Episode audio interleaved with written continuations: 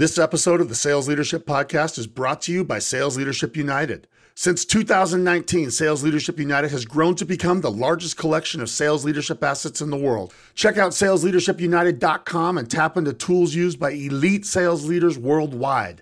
Accelerate your leadership development, solve modern sales challenges, use fully prepped sales meetings in your next team meeting.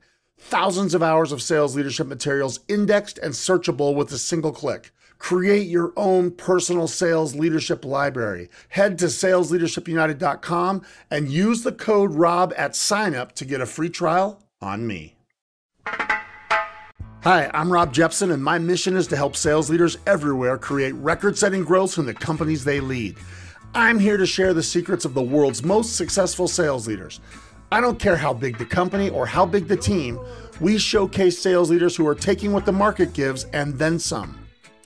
This show features leaders of teams who are beating their markets, winning at crazy rates, and creating life changing years for the people they lead. The Sales Leadership Podcast is brought to you by Sales Leadership United, the world's largest collection of sales leadership assets. Be sure to check out the all new salesleadershipunited.com fast track your sales leadership development, gain insights into how other sales leaders are solving challenges similar to the ones you face, and tap into over 400 leadership topics, hundreds of video insights, battle tested leadership frameworks, and new material that comes out every single week. Sales Leadership United is the easiest investment in yourself you'll ever make.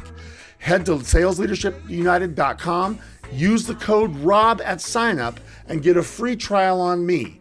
Now, get ready for some serious insights from sales leaders who are making it happen. And remember, don't worry, we got you. Hello, and welcome to the Sales Leadership Podcast, where high growth sales leaders share high growth practices and tactics. Thank you for your support of the show. Thank you for all the DMs where you share how the show is helping your career. This is exactly why I do the podcast. And today, today we got another good one. Today we got someone who's going to help accelerate your growth one more time. I am excited to chop things up with today's guest. Billy Stein is a three time sales leader with great success at tech companies you will all be familiar with. I'm talking about companies like ServiceTitan, First Resonance, and Seismic. He's had a great run leading teams in every environment imaginable. And I'm excited to have him join me today to share a model he's built that creates success regardless of the external circumstances. This is going to be a model you're going to be excited to implement right away. Now, in addition to leading successful sales teams, Billy's the host of his own successful podcast, the Sales RX podcast. His show is growing really, really fast. And by the end of our discussion today, I hope you've already subscribed to his show as well. So let's get after it. Billy, welcome to the Sales Leadership Podcast, and thank you so much for joining me. It's great to be here. First time caller, long time listener. Oh, I'm excited to have you, man. This is going to be a fun one. Um, first of all, thank you on behalf of 50,000 people that are listening. Thanks for joining us today, and giving us an hour of your time. Yeah, absolutely. Stoked to dive in. Why don't we start by having you just introduce yourself? We got a worldwide audience that's listening right now. Uh, why don't you introduce yourself? And and the f- thing I always love to hear is how'd you get involved in sales? Like I'm still waiting for that person that said, you know, when I grow up, I'm going to be sales dude, not the astronaut, not the athlete. I'm going to be sales dude. I, I don't know if you're that guy or not, but I'm always interested in the story and how it led you to leadership. No, I think my uh, my grades in school, you probably would have expected I would have become a dog catcher or a truck driver. But uh, I'm Billy Stein. I'm uh, located in Culver City in Los Angeles. Um, for about the last decade, I've been working in tech, either in uh, staffing, which is really where I got my start, and then about eight years ago, I jumped into SaaS. Cool. Um, when did I start sales? Okay, so here's a little background. So I graduated college in Let's 2011 go. and uh you know, I could say things about myself that I don't think your editor would appreciate the language for, nor would your audience. But let's okay. just say I was a little misguided when I got done with school and uh, didn't really know what I wanted to do or what I wanted to be. I didn't really want to be an adult all that badly when I was 22 years old. Okay. And so you know, I held down some odd jobs, uh, changing truck tires, uh, coaching tennis lessons for some senior citizens in my in my parents' community, and you know, when I really needed to start taking things seriously, I got one of the best jobs you could possibly have at 23 years old. I was selling wine in a wine shop. And, okay. You know, that job was literally birthed just out of the idea that I could not afford to pay my rent and uh, afford a gym. So I went in, I was like, you know what? If I'm lifting heavy cases of wine all the time, then I'll basically, it's like lifting weights anyway. So there's my multitasking win. And, you know, the, the proprietor of this wine shop was a sommelier and he was big on us being, you know, product experts in wine. So he would pay us more money to get this this textbook by Kevin Zraly and learn all this stuff about New World wine, Old World wine, red wine, white wow, wine, cool. rosé. And you know, it was it was in there and learning deductive reasoning and learning how to sell, you know, a, a $14 bottle of wine compared to an $8 bottle of wine. That's really where I got my start. And a lot of the foundations of what I like to do every day, either in my own sales journey or while I'm coaching a team, comes back to a lot of the things I learned in that wine shop. I love that story, Billy, because when we were talking, getting ready for this, you used words like sleuthing and deductive reasoning. And mm-hmm. I remember when I was taking notes, I was like, uh, we could make this this episode about why Sherlock Holmes might have been a good salesperson.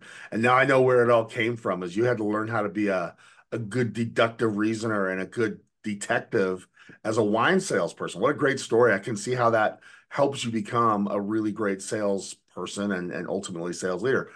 Thanks for sharing that. I, that that's a that's a fun story. You gotta. That's one I haven't heard before. Okay, I've not heard how someone learned how to be a, a detective. Let's talk about that. Let's just stay in the detective theme if you don't mind. Sure. That was one of the things that really stood out to me. And for our listeners, uh, Billy was was I got a call from one of our guests that was really well liked by you guys. Chet uh, Chet reached out to me and said, "Hey, I got a guy Billy that you got to have on the show." And after I had a call with Billy, I was like, "Chet, you're right. Thank you for the intro."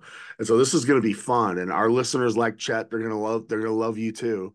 Let's talk about why this detective capability is so important for a salesperson in any economic environment. Yeah, well, any economic environment may not actually be fair because okay. especially like for cool. me, I'm coming in the world of of SaaS and many of us who had the the luxury of working in that space from maybe 2015 until early 2022, we pretty much got to sell in a blank check era. The answer to every question or every problem was just put resources towards it. Do you need money for it? Do you need headcount for it? You know, what can the business do to help whatever specialists achieve what they're going to achieve? Where I think a lot of the detective work, as you put it, has really, you know, been accelerated in our field and in many other fields and i know i come from a very siloed point of view being in saas is that we're not okay. in a we're not in a blank check era anymore. We're in a budget fro budgets frozen jobs cut uh, everything is scrutinized by people that really don't even want to have any business scrutinizing things. And a lot of i think what we're going to talk about today is really predicated on this market today. And like if you're going to sell especially if you're going to sell contracts that are more than a couple of pennies what are the things that we can actually do to a try to hit our number b try to keep our jobs and c for somebody like me who's already operating on borrowed time how do i keep my hair I like what you just said. How do I keep it no matter what the circumstances are? Because when times are good, it's easy to look in the mirror and say, man, I'm pretty badass, or aren't they yeah. lucky to have me? And when times are tough, it's easy for those same people to point out the look out the window instead of in the mirror. They look out the window and say, oh, well, it's beyond my control or you know nobody's buying right now or whatever like i mean it's easy to point fingers when we look for a reason. It's easy to look in the mirror when we win. Have you have you seen that as well as you've been a leader of people? I have, and even most recently at Seismic, um, you know, our framework of success and the way we needed to structure our approach to every deal was largely predicated on looking out the mirror and realizing that those macroeconomic headwinds are are gusting up the gale right now. And you know value selling being you know the the buzzword in sales enablement right now how could we value sell you know when we're talking to people that really are the model for what's actually happening in the economy if you're you know if you're selling into an industry if you want a free sample into how companies are acting look at the sales enablement team. Do they still have them are they a few months in their job or do they have a bunch of open recs to replace the old regime that got laid off so a lot of our approach was built on knowing that times are incredibly tough budget's going to be incredibly difficult to cobble but we still need to do something that's going to deliver a result for these individuals if they're going to partner with our software company well, I'm taking this in and I really like that because I think what you just said is resonating with a ton of people. Like, I have a lot of my clients that tell me every single thing is being scrutinized. Like, mm-hmm. I love how you said if it's more than a couple of pennies, it's up for evaluation right yeah. now. And that's not just in the tech space. I have clients in every industry. They're in finance, they're in tech, they're in manufacturing and industrial, they're in professional services, and they're all telling me every single thing is under review. And so I like that you went there right now because that's going to resonate with a lot of people as this thing's going to, as this episode will go live, it's going to happen probably middle of, of February. So we're halfway through the first quarter. And I don't know if they're ahead or they're behind, but we got to find ways to win regardless of the circumstances. Our job as leaders and salespeople is we got to be DJ Khaled, where the song we sing is "All I Do Is Win." Right? Yeah. Like we we have to do that. The next line is what? No matter what, all I do right. is win. No matter what, it's not all I do is win if we have blank check era, or all I do is win if economy is good.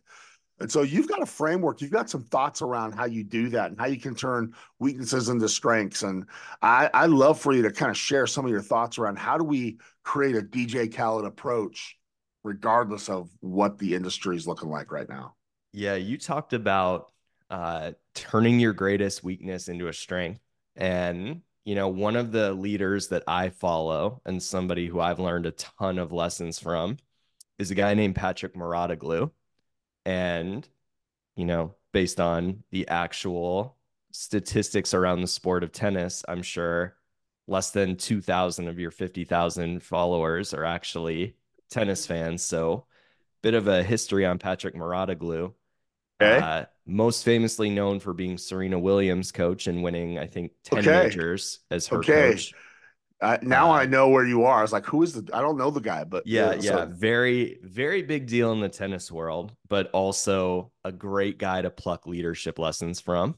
And one of the things that Patrick Mouratoglou talks about very frequently is this concept that your greatest weakness can be your greatest strength.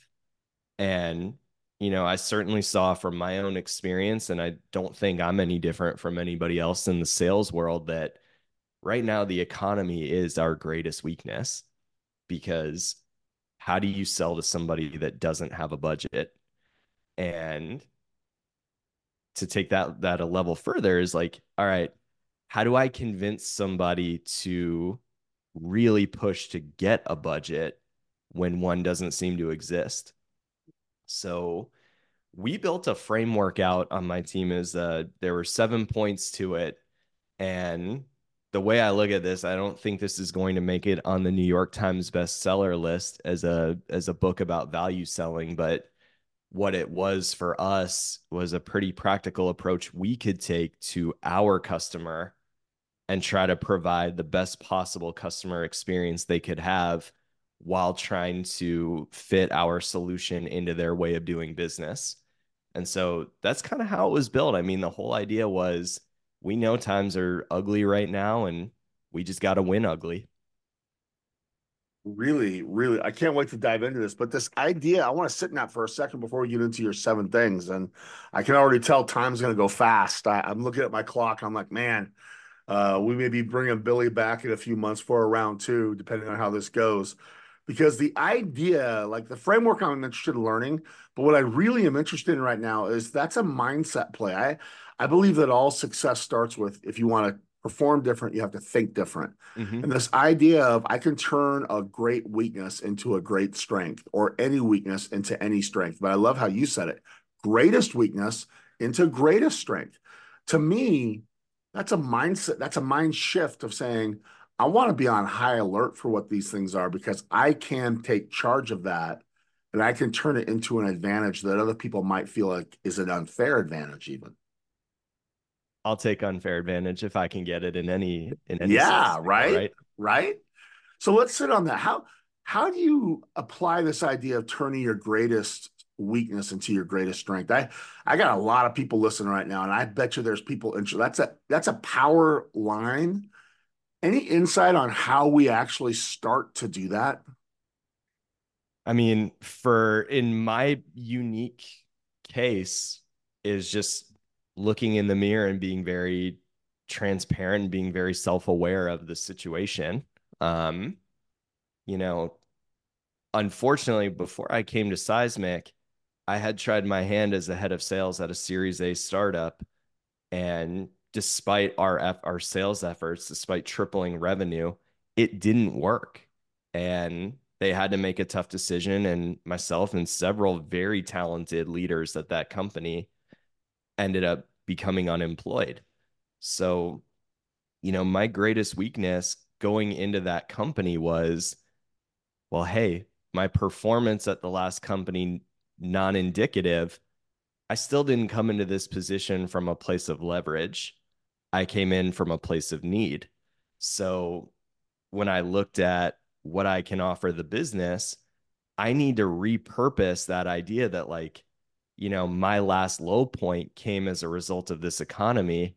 And I need to be able to confidently repurpose my mindset to a lot of other people who are very new at their jobs. And, you know, maybe they needed somebody to know their business better because they were so new at it. And that's where a lot of it came from. And I mean, the first thing we talked about with Seismic was what was going to be different about our approach was going to start with discovery. And within that, Seismic was a tool that salespeople used. As we all know in the tech world, like if you're a sales tech company, that means you're not just a piece of the sales tech stack, you're a revenue generating software. That means part of your value you offer is I'm going to help drive sales. How do you do that? You need to know how their business makes money. And that was the first big shift we made. And we made this shift based on reading win reports. And five win reports I read, the first sentence in all of them was it felt like Seismic knew our business really well. And when you think about that, like, all right, that's a strength already. So in management, when you're managing a seller and you find that they're already really good at something, you don't coach anything on that. You tell them to maintain that and not think about it and just keep doing it. Well, in this case, we wanted to double down on that as a business, but that was a behavior shift for a few other people. So rather than starting out a discovery call and saying, like, all right, Rob, tell me about what tools you're using today in your tech stack, we shifted that narrative in, entirely in that first discovery call and said, okay, what do you sell? Who do you sell it to? How long does it take you to sell? How much money do you make when you sell it? And we started taking a more metrical focused approach to everything. And then before we even show them software, we've demonstrated that we have an understanding of their business. And now every single meeting becomes bespoke to the initiatives they're trying to drive. And those are the kind of sales fundamentals that are a little looser in a really good economic environment because people are going to buy something anyway. So that was our first big shift we made. So let's talk about that. I really like that. I I believe that as perform as leaders, this is a sales leadership podcast. We have to create. I think there's 20 choices that we have to make, and choice number nine, you just you just hit like bullseye And you have to, the choice is you got to choose I get you over I got you. And every single sales team is going to say, Oh, we got you. Oh, we got you. Oh, mm-hmm. I got you is transactional. It's like a person at the drive through. Oh, you wanted a Coke? I got you. Or if you want a Coke, say, oh, we're a Pepsi place. I guess I don't got you. And um, right, you wanted fries with that? I got you. Every every single person, every vendor, every salesperson, every AE, every SDR, every whatever the title is, they can and will say, we got you. But what you just described is the choice of I get you. It's very rare for a salesperson to earn the the response of they get me. And that's what you said. All of your wins were seismic knew my business. And that's code for they get me. And so I love that your first shift is you better shift away from here's what we got for you to here's how we get you. Am, am I hearing you right on that? Absolutely. And look, Seismic is an enterprise platform uh, go to market approach. They have several SKUs that they're selling to anybody at one time many other software companies are exactly the same. Yep. Before you can figure out what it is that you want to try to sell somebody, you need to make damn sure that you know exactly what they want to be sold or what they don't know that they want to be sold just yet because they don't know what they don't know. So I think you and I are exactly on the same page. And that is a big reason why we took that approach. And I love that. What a great story. So is that part of your seven step model that you have? Is that like the first, is that part one? That Am was number that right? one. And that was the most okay. resounding new behavior was don't worry about what tools they're using. Those are filler questions. Focus on the initiatives, focus on the things that people are talking about in their cross departmental meetings, focus on the things that are fodder for SKO or podcasts I love that. Focus on initiatives is, is number one. What's number two? Number two. So we had evaluation teams that were direct, and then we had extended evaluation teams, you know, committees, if you will. Yep. And we needed to know the individuals on that direct team and on the evaluation team that was extended. And a lot of this dovetails into some of the value selling principles that come about. But in short, in the sales enablement world, and Seismic is not the only company that sells into that space, but a lot of evaluation teams kept a very tight silo on their project. And, you know, when you think about enterprise selling and you think about, well, there's 20 people I'm going to need to convince that this is the right decision with 20 different agendas and 20 different sets of OKRs, it's really hard to multi-thread when you're kept in a silo. So if you're approaching an enterprise style sales cycle where you've got a bigger buying committee, take 15 extra minutes to go on LinkedIn Sales Navigator, have an idea of who are your personas. In our case, we had revenue enablement, we had sales development, we had sales, we had product marketing, brand marketing, we had uh, customer success, growth teams, customer support. They all have leadership teams. They all report up to somebody. So it's not a big ask to know who those individuals are that you're going to meet with, but to already come in with a list of names that the buck might stop with these individuals. And even just by doing that, you're preparing down line to pull certain individuals and to push certain individuals that you may get a lot of time to communicate with or you may get no time to communicate with but when you're doing that is part of that trying to anticipate what their priorities would be it's not just who the people are but what are the priorities yes and you know taking it a step further like when you think about paper processes and uh, who the budget solicitation is going to go to. There were always three pro- three types of evaluations. There was somebody who had a project but no budget yet. Yep. Somebody who had a project and a budget. And then people that didn't really have an active project or a budget and they were kind of window shopping. They were pure pipeline. But knowing the state of the evaluation, knowing who your evaluators are, what it means to them, and what that internal sale later down the line is going to look like, it helps you get ahead of a lot of things that in a tough environment to sell, you can have a little bit more control than you may otherwise have as a seller. I like it. So what's the challenge with that? Like so some of that is like okay, know your audience before you go, try to anticipate who's going to be part of the process. Is there any ahas around that? That for that to be number 2 in you're like I love your number 1, I get it, and that's a big shift. I see the shift.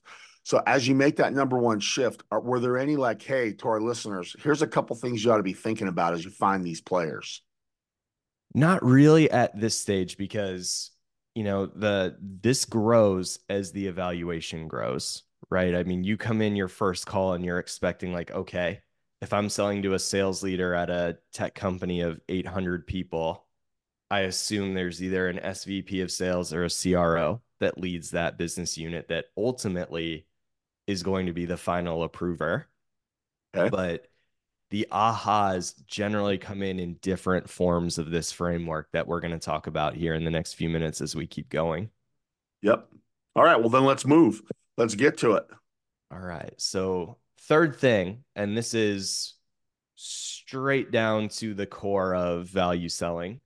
Okay. You've got to serve the vision of the evaluation team where a lot of people get hung up if you sell to say a publicly traded company for example a lot of folks will throw their 10k or their 10q into google bard or chat gpt and say i assume these three things from the earnings call are the top priorities.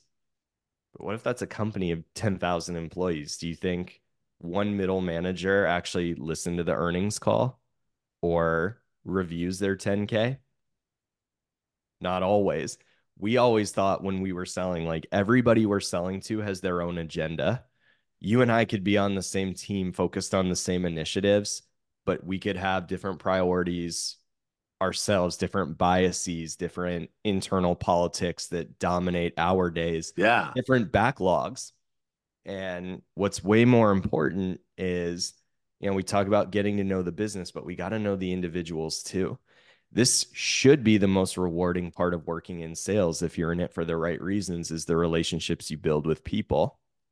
So our top priority was we need to be able to serve the vision of an evaluation team because if rob's coming into a business and i know for a fact that rob has agreed to be part of generating 20 million more dollars by you know selling a hundred new consulting logos or whatever the case may be. My entire narrative and every reason that I should be trying to talk to Rob is based solely on the concept that I can serve whatever vision he's he's trying to carry out and 100%. that I'm going to be an asset to him. Yep.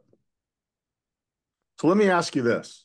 Any tips? Now we're going to our detective work. Um, how do you find out what the vision is? Like because I don't know that you can just show up and say, "Hey, so tell me your vision," right? I mean, how, there, has got, and I, I'm gonna, I know, I'm not gonna guess. I know because I've fallen into the trap. I've had one person tell me what the vision is, and then I'm like, "Oh, well, this is the vision," and then people two steps up the food chain are like, "Yeah, that's that person's deal. This is what I'm doing at the corporate level." And um, any advice on how do you know when you really know what that vision is? Does that a, does that make sense? That it may sound it, like a weird it does. question. And here's where here's where this gets a little tricky to answer this question because some people have a more binary vision than others. Yep. Right. Uh, yep. A new CRO can come in and say, "My vision is to take this company from 50 million to 500 million in revenue in the next three years, and put it in a position to IPO or be acquired." I'm of the belief, and I always will be, that I can only ever guess something 50%. It requires having the the confidence, but also the point of view that I can ask you what your vision is. And for us, what happened a lot in our industry the last couple years, and I as I'm seeing the headlines, like it seems to be continuing, as tech companies continue to reduce the size of their workforce. And it's really not just tech companies, by the way. I know I use this example a lot, but we didn't only sell to tech companies at Seismic. And, you know, we keep seeing that uh, rosters are still a little bloated. The balance sheet isn't as healthy everywhere as it looks. But what we kept seeing a lot was we had new leaders come in, very disciplined, achieved individuals that were at a company before. They were hired into this new company and they saw the opportunity that, you know what, we have a 60 day sales cycle and it could be cut down to 40 if we implement a more holistic sales methodology, if we have a more succinct onboarding program. Those are the visionary questions that I'm a lot more interested in because mm. for us, if you're if we're being if I'm asking you like what's the goal and you say well the goal is to sell more like no so shit, everybody Sherlock. else is yeah. like yeah yeah okay um yeah I think that's got to be a really important one and and we got to make sure if we're attaching to a vision I think we got to have a way of making sure that like there's no doubt that this is the vision right um I think I just think that's a massively important what whatever ship you you kind of whatever you tie your anchor to, that's gonna you better get that right. Is that a fair statement?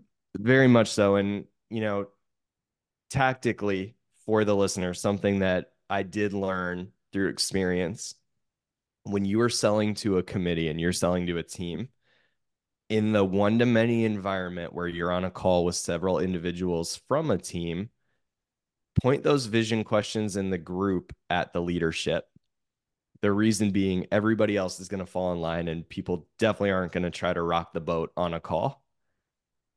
If you talk to everybody on your evaluation team in a one to one format, i.e., we had the director of the business unit, and then we had four uh, individual contributors that were also on the call.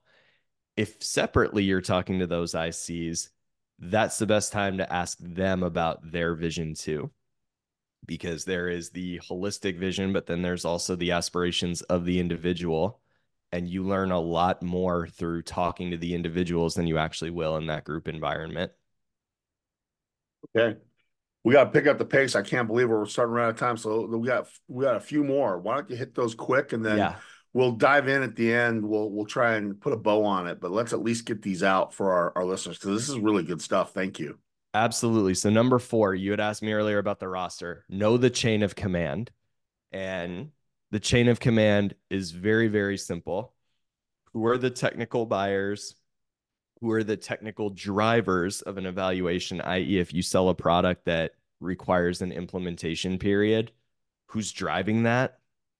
And who's ultimately the person that can say yes from the the driver level but then also know above them like where's it going to go who's going to sign off what's the approval process look like because that's where a lot of the gotchas happen in the sales enablement space systems are very cult like you may have a team that's fully bought in but you might have a c-suite executive that's got a very cozy relationship with a competitor and that might be where the landmines are hiding in plain sight so that's what we mean by know the chain of command. And for us, it was indicative to know, all right, here's our mutual action plan of like, here's the steps we believe you need to take. Now, what are the steps that we need to take in order to create the handshake with your business? Can we ask about that really fast? I love mutual action plans, and I found they're not used effectively as often as I think they could be In fact, there's a lot of companies that say, "What's what's a map? What's a mutual action yep. plan in the yep. first place?" Would you mind giving like your your thoughts on on why mutual action plans are important and maybe a best practice or two on using them? Because I I love that as a tool. Absolutely. So here's why I think mutual action plans are important at the highest level. Most people don't know how to buy software. I was talking to a friend of mine who's a VP of sales at a very well known conversational intelligence company. And he divulged what their win rate was. And the reason it was so low is because, you know, people who are tasked with the role of selling things don't always know how to buy things the correct way. that in short is why I think they're so important. Why I think they fall short often is because a buyer, if you see a mutual action plan and you're being given homework by a vendor who you're about to pay a lot of money for, or you're being asked to do a lot of meetings and take a lot of time away from your direct initiatives, if you don't do a great job of selling that as a seller and making sure that it's important, no one's going to take it seriously. Somebody told me one time content is important, but context matters a lot more. And I yep. think context is where we miss a lot with mutual action plans and sales because it can be very hard to ask somebody to do a lot of committal activity over a three month, six month horizon and be able to maintain their excitement. Love it. All right, thank you for that. Let's let's get the last couple out on the table, and then I've got a couple of final things I want to make sure we hit. I yeah. can't believe we're down to our last 10 minutes, man. So, all right, let me move quickly. these two are easy. Pull the customer along when it's appropriate to pull. All I mean by that is, you know, when you think about value selling, if you had talked about, uh, I get you, I got you, when you really have those I get you and those I got yous, and it's very binary and customers are understanding and it's just about rowing the boat in the same direction pull them along in those instances. That can be something as small as, uh, hey, we need to set up this part two demonstration. We need to get an email introduction to this cross departmental stakeholder that's going to be a big part of your evaluation. If you're in agreement and all you got to do is pull them along and give them the instructions, do it it's also a critical piece of value selling. And here's where I feel like a lot of people miss in this methodology. You have to be able to push your customers when it's appropriate to push. Uh, great examples of that are, you know, salespeople send out DocuSigns for people to sign, and then they sit and they wait idly for days for that thing to be signed. And you know, coming back to what does the approval process for that look like? Is everybody in the know? Have you had that conversation with your boss who is going to sign it?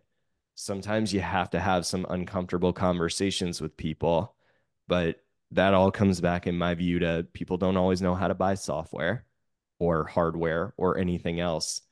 There have to be moments of friction. Unfortunately, in sales, it's natural. They will appreciate you when it's done. So sometimes you need to push and then the last thing for us was just find disruptions and get ahead of them. Uh, a lot of people talk about find objections early, find risks early. Yep. All of those things are disruptions and they kind of break up that that linear path from beginning to end.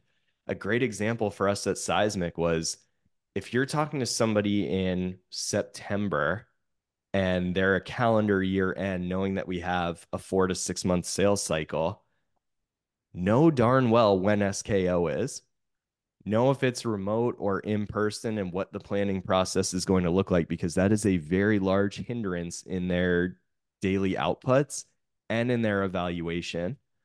Make sure you get ahead of that.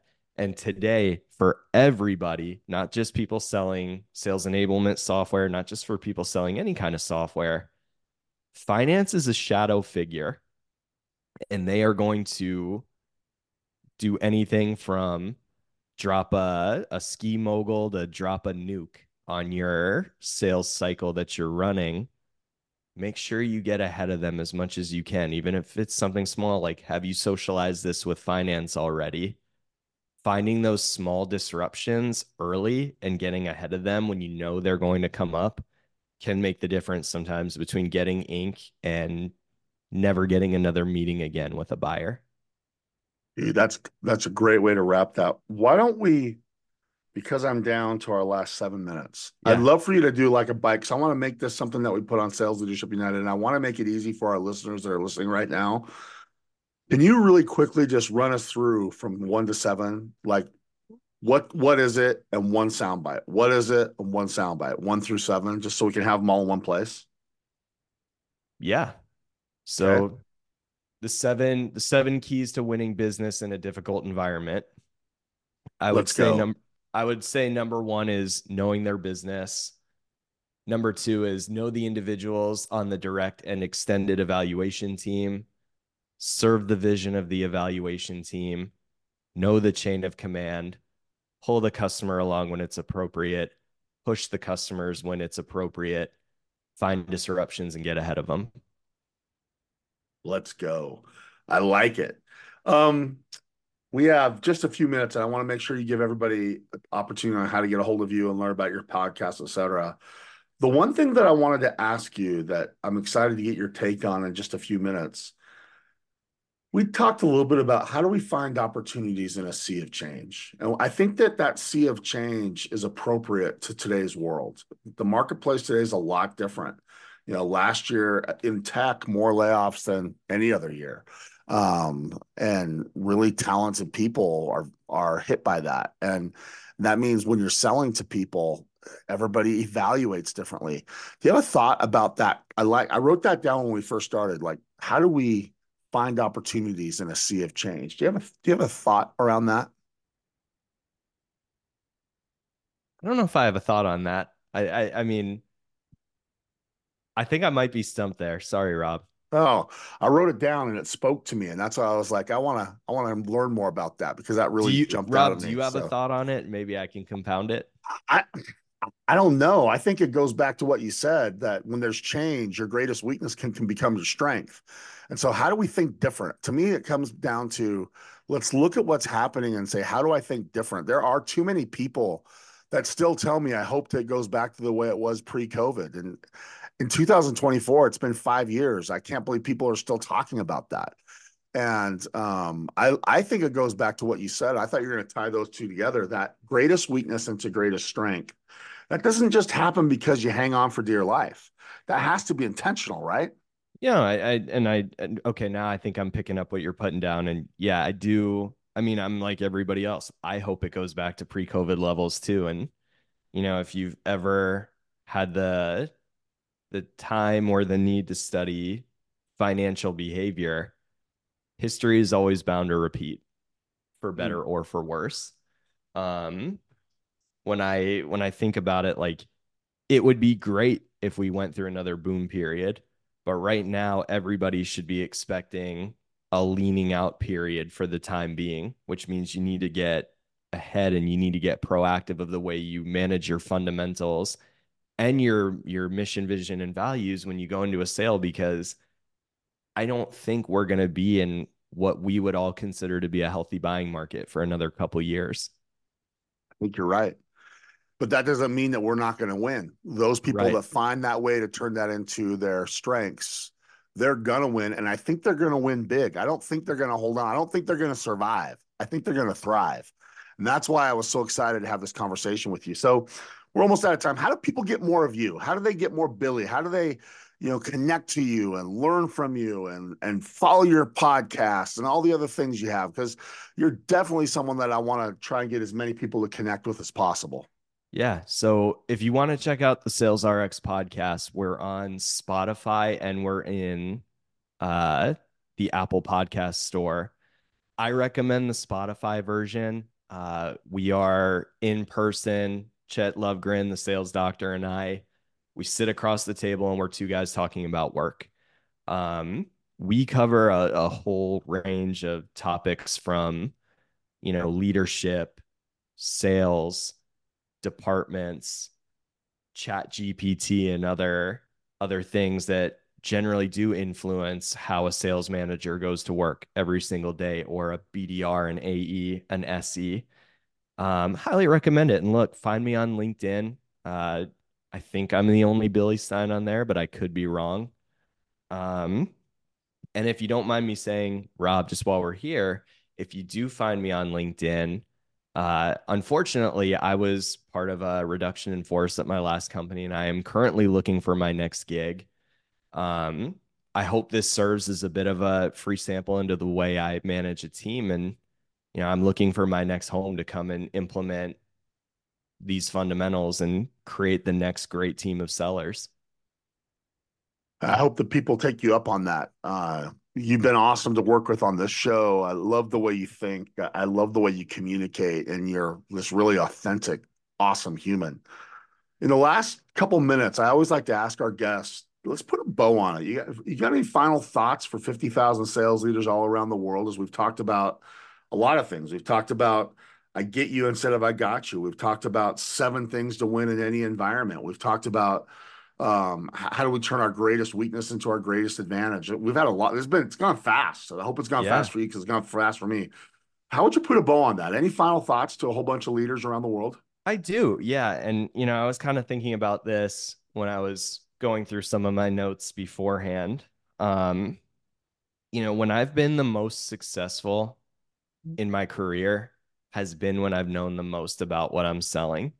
Ooh. And when I think about sales leaders, if you're hiring salespeople, I feel like technology has created this uh, environment where we have a lot of experts who are not experts in what they sell. I think the very most important thing, if you ever want to implement something like this, and you know, this did work for me. My team was a high performing team. 75% of the sellers that did this are going to be sitting on a beach at President's Club um, it is so, so important for us as sales leaders that we know our buyers, that we know the businesses we sell to, that we know what we sell, and that we know what our process looks like. Because you can't do any of this confidently if you're not aware. And as you think about now with new budgets coming in, and you might be backfilling roles, and you might be thinking about what is the next chapter of our business start with your buyer. Start mm. with knowing exactly who they are, what they do, how they make decisions. Because if you educate your team on that and they're confident going into any sale, the product piece will speak for itself. I love it. Billy, that was awesome. That was fast. Uh, kudos on your success. Can't see, can't wait to see where life takes you next wherever it is, I am confident based on the interactions we've had, it's going to be a wild, massive success. His name is Billy Stein. Uh, he hosts his own show. Uh, you ought to go subscribe to that. Like you said, we're going to put a few links in the show notes so you can connect on LinkedIn. You can go to his show and check it out.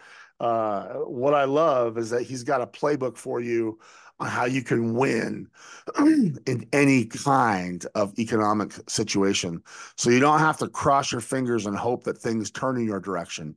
You can make that, you can be that leader that goes out and helps people make whatever weather they need to have so they can win. So, so Billy, on behalf of 50,000 leaders all around the world, thank you for joining us. I wish you only the best and happy selling, brother. Thank you for having me. Hey everyone, welcome to another So What portion of the Sales Leadership Podcast where we break down that interview and we ask ourselves, why did that conversation even matter? But first, this episode is brought to you by Sales Leadership United. Sales Leadership United has had so much growth, and I am so grateful to each of you who have chosen to check it out. Listen, the purpose of, of, Sales Leadership United is really simple. I want to give you access to the largest collection of sales leadership assets in the world. Listen, I coach over 100 sales leaders, and they're in big companies and they're in small companies. They're in new companies, they're in mature companies. They are in every industry. There are people that are new to leadership. There are people that are new to their company, but there are also people that are super seasoned and super tenured. Each of those leadership categories have different advantages, but also different challenges. And every one of the leaders that I work with tell me they want more tools, more insights, and more perspective. They ask me questions like how do you create systems? How do you create foundations? How do you create change? How do you coach? How do you lead up or manage up or, or connect to a totally different generation? But the number one question I get is what are other leaders like me doing to solve problems like the ones I'm facing? And that's why you need to check out Sales Leadership United. Tools, training, techniques, proven frameworks perspective that comes from the benefit of thousands of hours with other leaders from all around the world. I share initiatives and, and ways that people are approaching challenges that you may be facing right now. It's a simple way of getting the benefit of what thousands of others of leaders are doing for the cost of lunch. So if you haven't checked out Sales Leadership United, head to salesleadershipunited.com and use the code ROB to get a free trial. Now, when Chet, aka the sales doctor, reached out and suggested that I consider Billy as a guest, I was pumped to meet Billy. And after my first com- uh, conversation with him, I was pumped to record with him. Billy's fantastic. Uh, everybody that's listening to this show would be better off to connect with him, and and, and I love his perspective. Um, man, I love it when others suggest guests that I quote unquote have to meet. And and if you are one of those people who has a suggestion for me, send it to me. Hit me the DM on LinkedIn or whatever. And I love it when I get those messages. Love it. Billy's insights around winning were important and I thought worth recording. I hope every one of our 50,000 listeners are as focused on winning and growing and being architects of success, regardless of the external circumstances, as Billy shared we can be. Because he's right. We're not in a blank check environment anymore. And, and he is right. For many, it feels like a frozen environment now, just like Billy suggested. But our job as leaders is not to just hold things together until the freeze thaws. That's not what leaders do. That's what managers do. Our job is to win. Our job is to be a modern day DJ Khaled where we say, all I do is win, no matter what. It's not all I do is win when conditions are right. It's all I do is win, no matter what. And that will require a framework that helps you adapt. I think Billy's seven component framework is a really good place for us to start. It's a really good thing for you to evaluate and look into. So you ought to reach out to him and ask him to send it to you because he will. Listen, if you're going to shift how you win, regardless of the circumstances, and that's really important how he's structured it. You're going to have to shift how you win. If the conditions shift, then you're going to have to shift how you win. That means you're going to have to shift how you align. That means you're going to have to shift how you discover. Maybe my favorite insight from Billy came when we were having that part of the discussion, and he suggested don't focus on tools, focus on initiatives. I want you to write that one down. Don't focus on tools, focus on initiatives. As external circumstances change, initiatives change. It's interesting that Billy talked about this right now because right now I'm doing some work with one of my larger customers, company you would know for sure. They have me doing some focus groups and really not focus groups, it's one on one interviews with 20 or 30 of their largest customers to help them get a better understanding of the priorities and the current initiatives. Now, we're using these one on one interviews that I conduct with their biggest customers, people you for sure would know. Um, like some of the biggest sports and, and apparel companies and some of the biggest rubber and tire companies and like wide variety variety of these massive companies that for sure you would know as I talk to these people we're helping them get a better understanding of how these customers prioritize things and what their current initiatives are right now. And and as I talk to these customers, we're doing it so we can turn it into training so we can equip the sales team with a way to connect with their current and prospective customers later. It's a really great way to turn training. It's like through the mouth of your customers. Here's what their initiatives are. Here's why these are their initiatives. This is why their priorities are what they are. And as I use this protocol that I that I have to learn from these big customers, they willingly shared their initiatives with me. They they were happy to share it with me and it was interesting to me just how happy they were to share when they understood what the purpose of this conversation was. And maybe one of the very top findings surprised me. It was how ideas are most important in the current environment. I, I wrote it down under this classification ideas are a currency in today's environment. Ideas are a currency. That's something you might think about as a leader. Because these name brand organizations are telling me they want vendors to not be a vendor. They want vendors to be partners who bring them perspective, ideas, new ways of thinking. And this is what they need. This is what they expect from a partner. They are less interested in vendors and they are more interested in partners. And I think Billy's framework will help you accomplish this. Don't ever forget that I get you will always, always, always be more powerful than I got you. Every competitor you have will be able to legitimately say, I got you, because they'll have a solution that will work to some degree. But that's a transactional approach. However, I get you, that's totally different. I get you is potentially one of the greatest unfair advantages you can have. I get you gives you a price premium. I get you gives you consistency. So apply Billy's framework. Make sure you shift and adapt to the partner to be the partner that players in your market are looking for. Now, this is going to require you doing more than just making calls. It's going to require you to bring an informed hypothesis to the table. It's going to require you to have insights and perspective that create what I call eyebrows up moments. So when you say it, their eyebrows go up and their head turns to the side and say, oh, that's interesting. These are the aha moments where you help them think about something that they haven't thought about before. And this is going to help you realize that the difference maker in leadership and in sales is never on the outside. The average leader will win when the conditions allow it and will hold on for dear life when the conditions don't. That is not what you want to be. As a, as a listener to Sales Leadership Podcast or a user of Sales Leadership United, we want to be elite. That's the word. We want to be an elite leader where we win no matter the circumstances. And so the difference maker is on the inside. It is never on the outside for an elite leader. So I want you to be that difference maker that helps you lead uh, and help those you that you lead learn by aligning to the initiatives that matter. Find the initiatives that matter. Don't just be an expert with how your tool works. I've been that person before.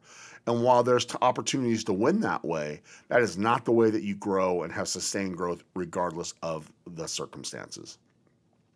So, Billy, thanks for joining me, brother.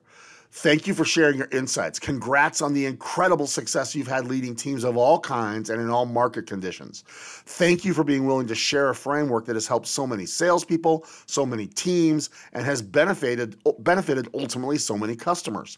My advice to each of you: connect with Billy, reach out to him, ask him for his framework. He'll help you understand it, and he will help you implement it in your own organization, and you will be better off as a result and then subscribe to the podcast he and Chet host.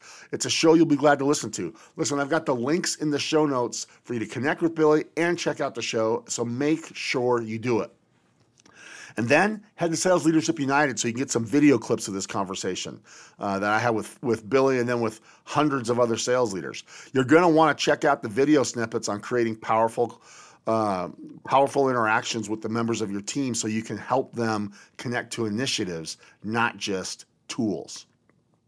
Finally, thanks to each of you, our listeners. Thanks for making the Sales Leadership Podcast one of the top 1% podcasts worldwide. It's something I'm proud of, and it's something I'm humbled with, and it's something I'm grateful to each of you for. The greatest compliment you can give us is to share the show with somebody you work with. Introduce them to the Sales Leadership Podcast. Leave us a review on iTunes. Make mention on your social channels. And then, if you want to, you can show support by checking out Sales Leadership United. Head to head to salesleadershipunited.com, check it out, and, and you'll be glad you did. Thank you for your support of the Sales Leadership Podcast. Our job as sales leaders is to create life changing years for those you lead. If you like this message, please share it this week with someone who needs to hear it and then get after it because life is short. You got no guarantee of what's coming tomorrow. So maximize your today.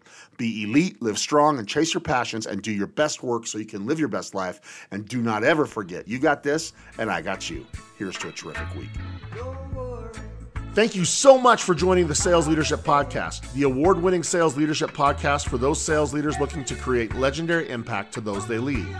The greatest compliment you can give is to share this show and any of your favorite episodes with your fellow sales leaders, social media followers, or other communities you're part of. The Sales Leadership Podcast is brought to you by the Jeppsen Performance Group. If you want to discuss any of the topics discussed on the show, Want to level up your leadership impact, discuss executive coaching services, or even include me at an upcoming event?